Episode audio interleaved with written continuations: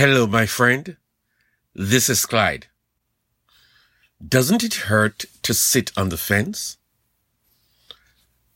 Let's hear what Joshua chapter 24 verse 14 to 16 has to say. Fear the Lord and serve him with integrity and faithfulness. Get rid of the gods your ancestors served on the other side of the Euphrates River and in Egypt, and serve only the Lord. But if you don't want to serve the Lord, then choose today whom you will serve. Even if you choose the gods your ancestors served on the other side of the Euphrates, or the gods of the Amorites in whose land you dwell, my family and I will still serve the Lord. Listen to this story. A man goes to see his counselor about his marriage. Things have been going bad and he's contemplating a divorce, but he's struggling with that decision because the divorce is so final and he wants to make sure that whatever he does, that he's doing the right thing. Should he stay in the marriage or should he get a divorce? He's been struggling with that question for months and months. It sounds like you're sitting on the fence, right? asked the counselor. The man replied, Yes, that's what it is. I'm sitting on the fence. The counselor asked him, Doesn't it hurt to sit on the fence? Today, I want to talk to someone who has been sitting on the fence for quite some time. I'm talking to you about your life. At first, when you got up on the fence, it was because one side of your life was not working for you and the option was to choose the alternative. But you made a sudden stop and now you start to weigh the pros and the cons. Should I stay here or should I take the plunge and go to the other side? The other side seems like an attractive option, but instead you have been straddling the fence and you've been at it for quite some time. Sitting on the fence is supposed to be temporary and it makes sense. Sometimes you get off the fence and you go to one side.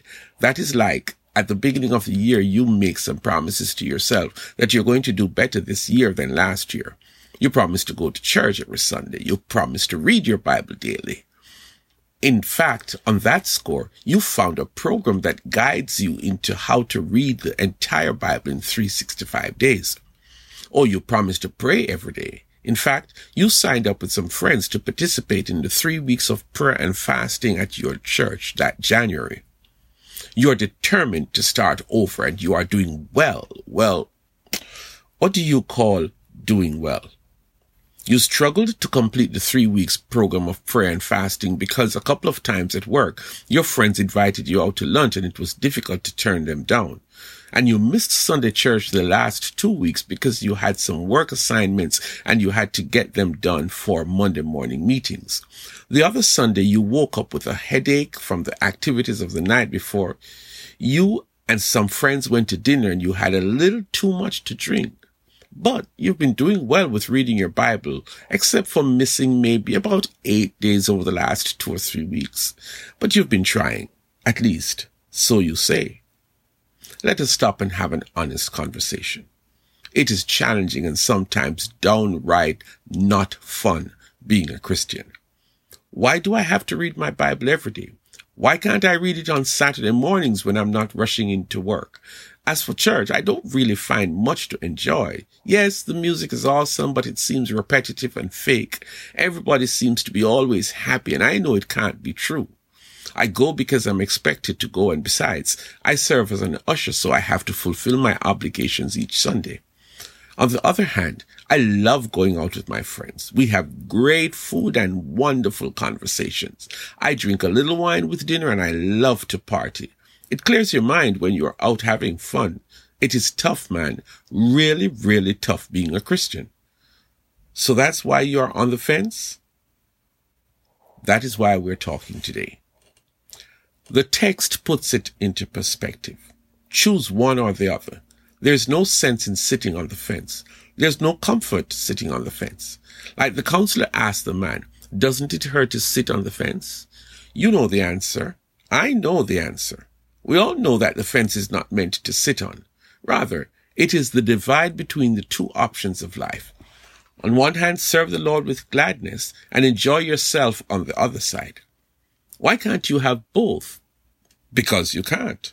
You have to make a choice. Joshua asked the people in his nation to make a choice between the gods that people have always chosen, pleasure, partying, sleeping around with whomever you want, going to the casino, managing your alcohol consumption, telling the best lies for whatever situation you want to get out of.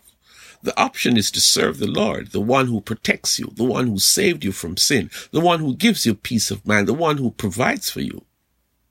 Will you choose the Lord or will you choose the pleasure of the world? You argue that it is not that simple, but it is.